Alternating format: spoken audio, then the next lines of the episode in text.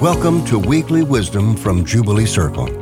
We teach the common wisdom of love and unity that is found in all mainstream religions, metaphysical teachings, mysticism, and inspired secular and religious writers and teachers throughout the ages. Our goal is to help you connect with your higher divine self and transform from the inside out so you can become a force for love and transformation in the world. Each week, we bring you wisdom from our founding spiritual director, Reverend Candace Chellew, and other guest speakers. We hope you enjoy this week's Words of Wisdom. It was 1969 when musical theologian and founding member of the rock band Chicago named Robert Lamm, he asked this profound question. Does anybody really know what time it is? Does anybody really care? I mean, you can see it, right?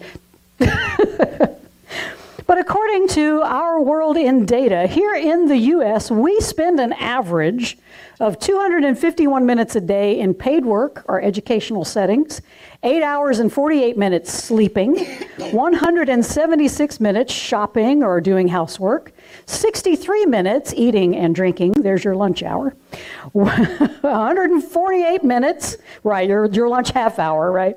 148 minutes watching television, and 100 minutes on other leisurely activities. According to the data, our well being is directly tied to how we spend our time. Spending time working, doing laundry, and other domestic chores rates really low on the happiness scale, which I don't understand. I love laundry, but it's, it's creating order out of chaos. I know, it's I don't understand. Okay. right, the cats love it. Yes, absolutely. You do laundry for your cats because you got all the hair off and now they got to get all the hair right back on, right? so, uh, uh, relaxing, listening to music, spending time with friends, or hobbies, those are the things that make us happy. Mm. The thing, according to the data, that ranked the most pleasurable way for us to spend our time, the most pleasurable way to spend our time. Any guesses? Smoking pot. Smoking pot. we always get these little windows into Bob whenever he, whenever he answers these questions. Kayaking. Kayaking in nature. Anybody else? The most pleasurable. Friends and family. Friends and family. That's close.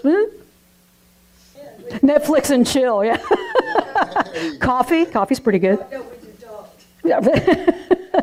Rock concerts. You got it. It's when we're at concerts or are seeing theater productions. That ranked the highest for happiness.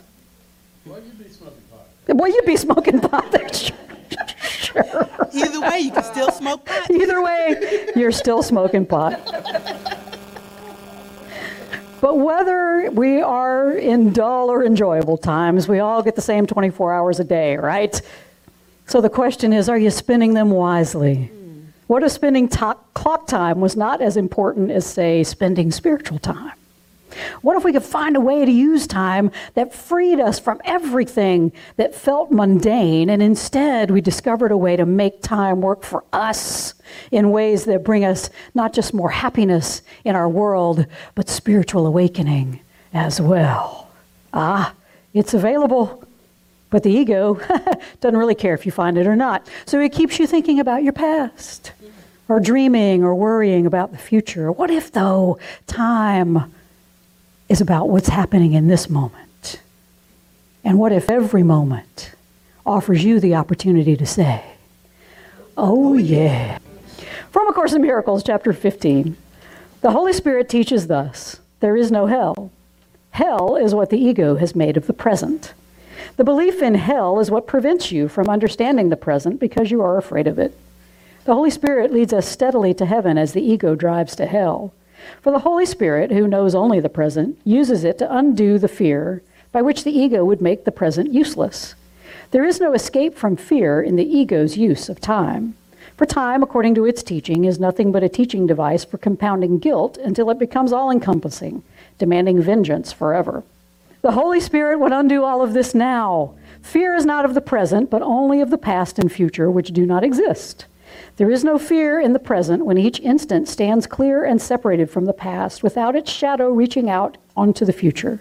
Each instant is a clean, untarnished birth in which the Son of God emerges from the past into the present, and the present extends forever. forever. It is so beautiful and so clean and free of guilt that nothing but happiness is there. No darkness is remembered, and immortality and joy are now. From physicist Albert Einstein, time is basically an illusion created by the mind to aid in our sense of temporal presence in the vast ocean of space. Without the neurons to create a virtual perception of the past and the future based on all our experiences, there is no actual existence of the past and the future. All that there is is the present. Time is basically an illusion. When I say words like that, though, I feel people roll their eyes or hear them laugh outright because certainly they think I must be quoting some woo woo metaphysical text or when I make a statement like that. But it's actually the beginning of that quote from theoretical physicist Albert Einstein. Time, he says, is basically an illusion created by the mind to aid in our sense of temporal presence in this vast ocean of space. Without the neurons to create a virtual perception of the past and the future based on all of our experiences, there's no actual existence of the past and the future. All there is, he says, is the present. We're all living on Star Trek's holodeck. it's true. It's true. Science has been backing up this metaphysical woo woo, especially about time and space, for a long time. Einstein's theory of relativity, it tries to explain how we experience time and space and how time bends and curves and stretches. Gravitational fields have a lot to do with how we experience time. The further away you get from gravity, the more time slows down. And in outer space, the powerful gravitational pull of black holes slows time down dramatically, according to the scientists. And when you cross the event horizon of a black hole, space and time flip. You lose all sense of any space and time. The mystics can do it right here. Amazing. Back here on Earth, though, we talk about losing a sense of time when like we're wrapped up in like creative pursuits when we achieve those flow states. Time seems to move differently depending on what we're doing. If you're bored, time just creeps by. Got too much to do, time speeds up. If we're really enjoying ourselves, time disappears completely, and we look up and two, four, six hours, a whole day has passed by. Time, for we humans on a schedule, can also feel oppressive. We feel like we never have enough of it. I've been feeling that way lately. The demands of my weekly full time job have increased, and it feels like I don't have enough time to do all the other important things, like write a sermon or the administrative duties for Jubilee or other things that might bring me joy. I don't know. It can be frustrating. We also waste time, of course. That's exactly why social media was invented. so you would doom scroll for hours on end the truth about clock time, though, is this whatever time we spend, we don't get it back. Have you ever watched a movie? Usually I'll watch a movie and go, well, there's two hours I won't get back. well, as finite beings, we only got a certain amount of time to use. And if we don't use it wisely, there is no do over. You can't get a refund. There's no mulligan. There's no mulligan. And this jubilance is why we need to bring our misuse of our time out of the shadows, bring it into the light of the right use of time in our minds. The ego, as you see, it has a very specific way it likes to use time. It uses time to create hell because it reminds us that we don't have a lot of it. And it reminds us that we waste a very big portion of it, and it assures us that this is how it will always be. We look at the world of time and we despair. We see a world of fear because we're afraid we're going to squander this lifetime. And the ego is out to make sure we do by convincing us to spend our time here competing with those around us for the best jobs, the best houses, the best material possessions, the best seats of power or fame or wealth. It keeps us on that treadmill of seek but do not find as we pursue whatever the world says is going to make the best use of your time, you know, be, become healthy and wealthy and wise. The ego uses the world's pursuit of happiness to keep you stuck in two areas of time that the ego is, says is of utmost importance, and that is the past and the future.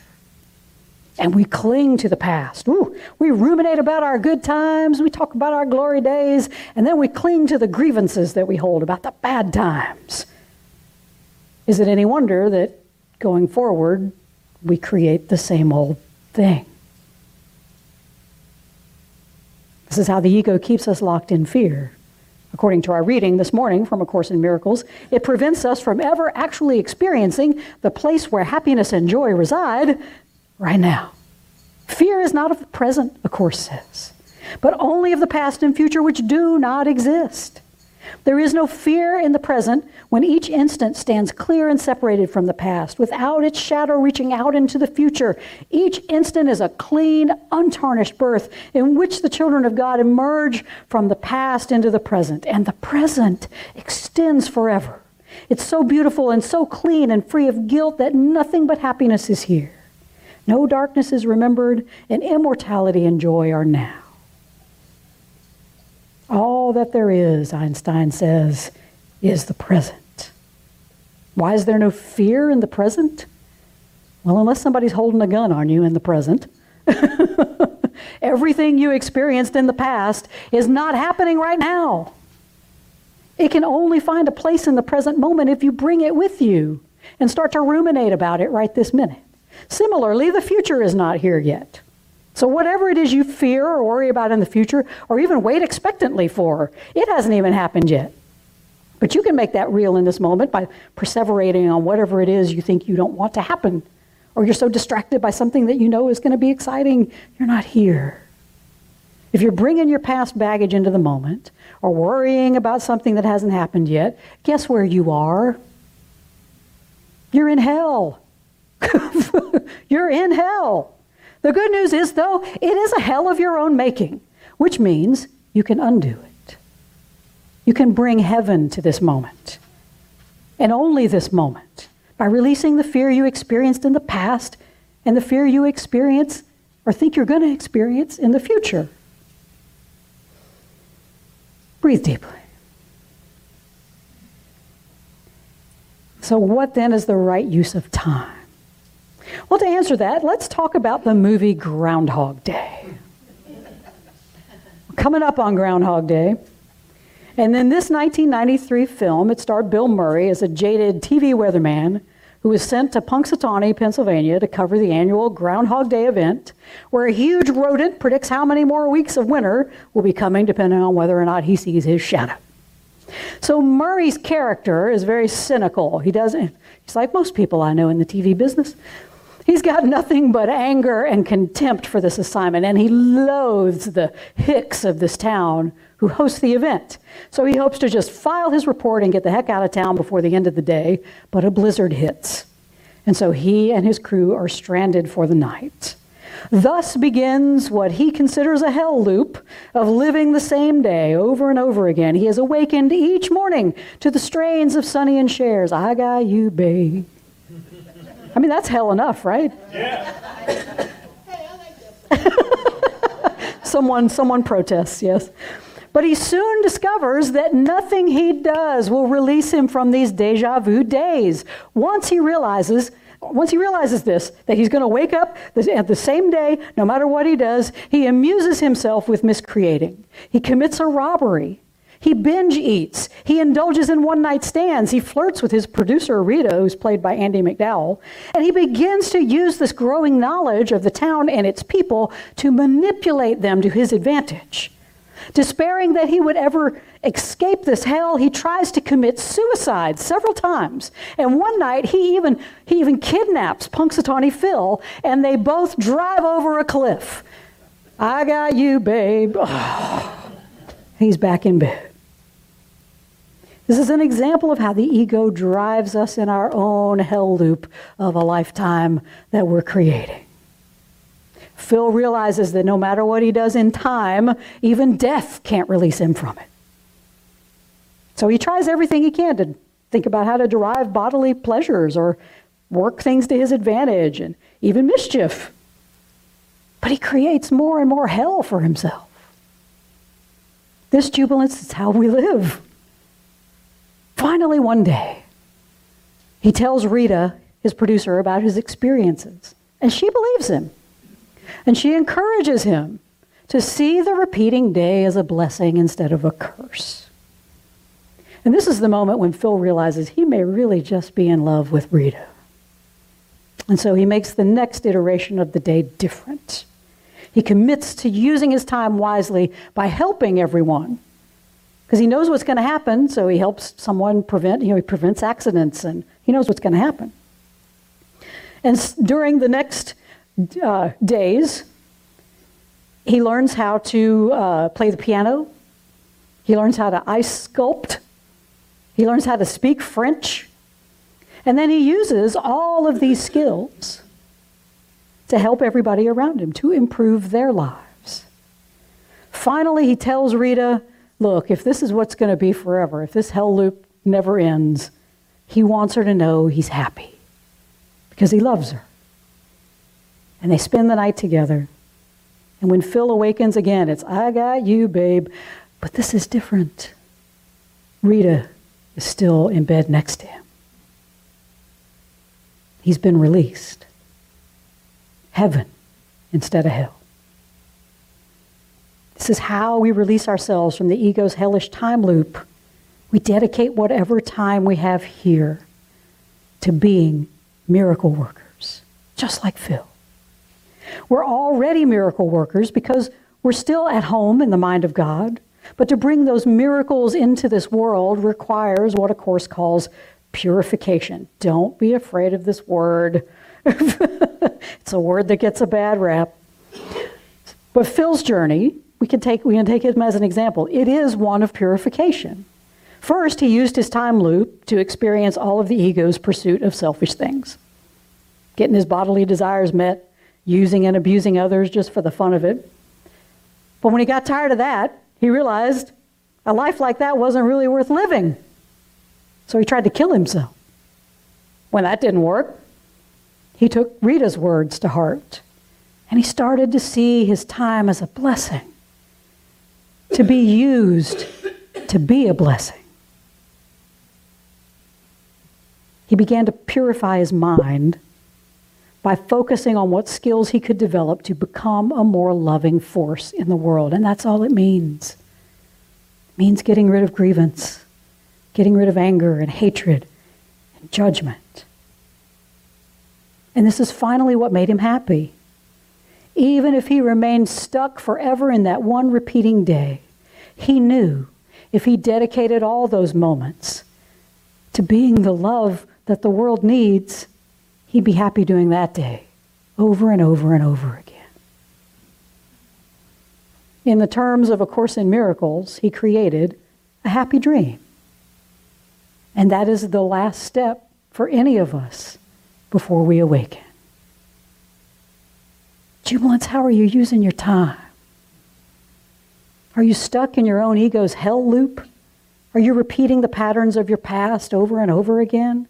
Are you constantly worried about what's going to happen in the future, scared that it'll be just the same as the past with all its pain and grievances and despair? A Course reminds us the Holy Spirit teaches thus there is no hell. Hell is only what the ego has made of the present. The belief in hell is what prevents you from understanding the present because you're afraid of it.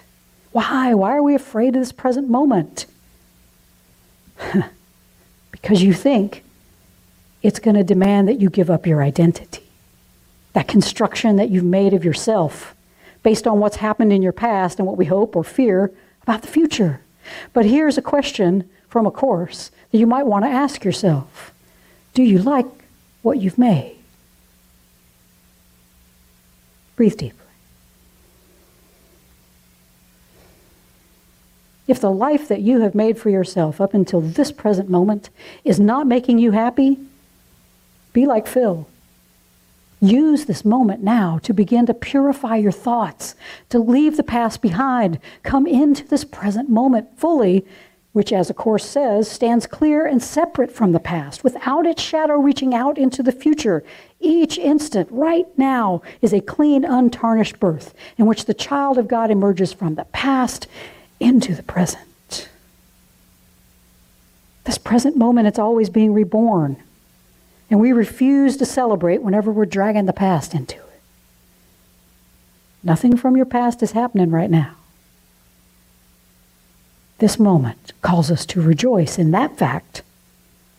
And it offers us to use our time, offers ways for us to use our time wisely, to use it to grow in love instead of fear. And how do we do that?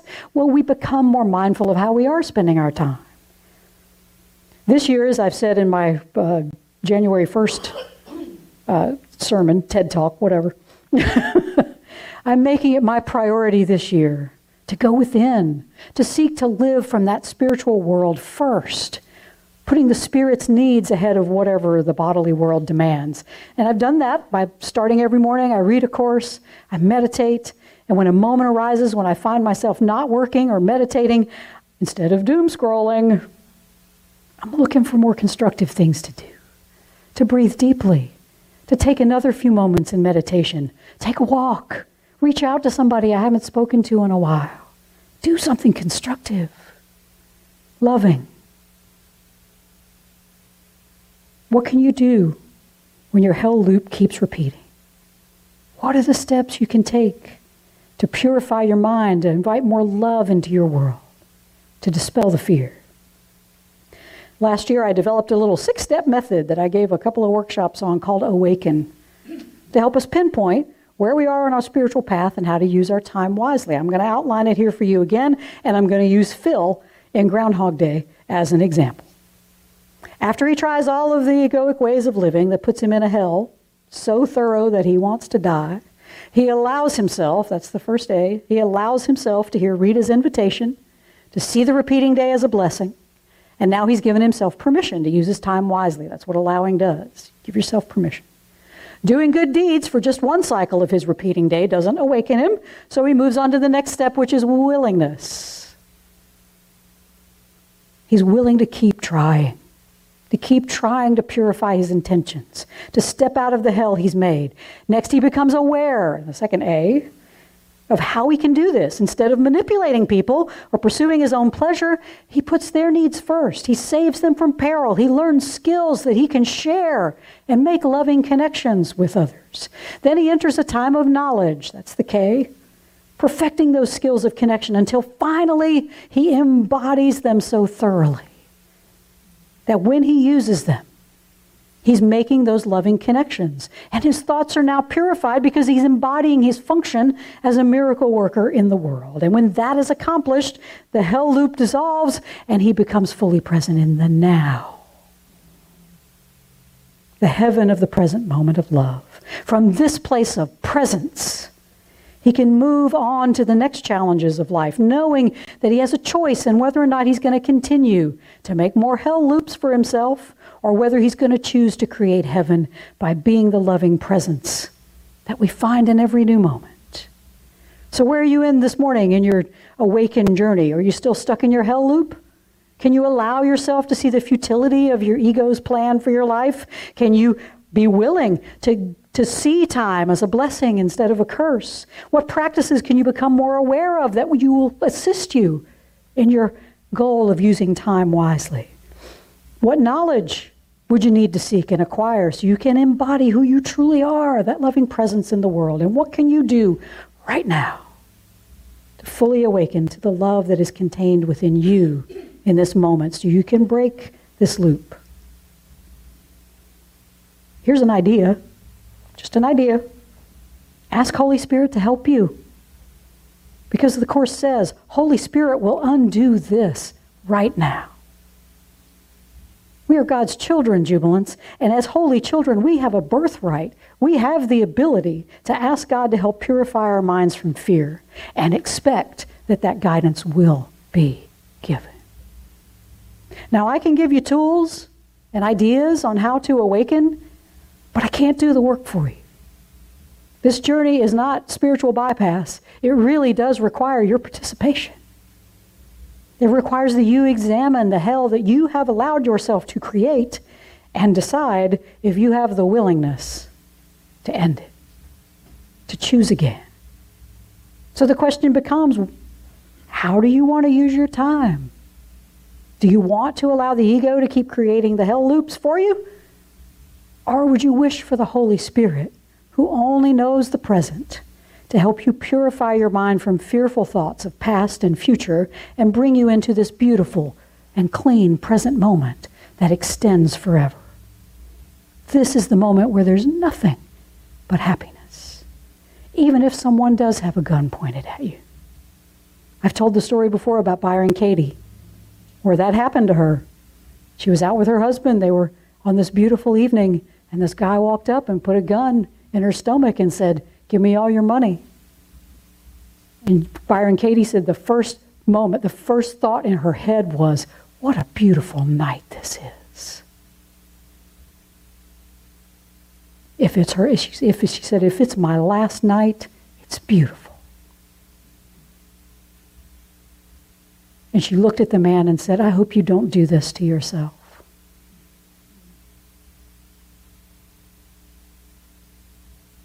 And he, he ran away. He was expecting fear and he got love. That's what makes Byron Katie a miracle worker. And the miracle wasn't that she saved her own life.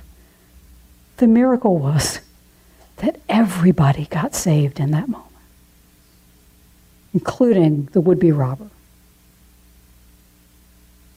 But Byron Katie has learned to use her time wisely so that when the present moment comes with an intention of violence, it's still beautiful.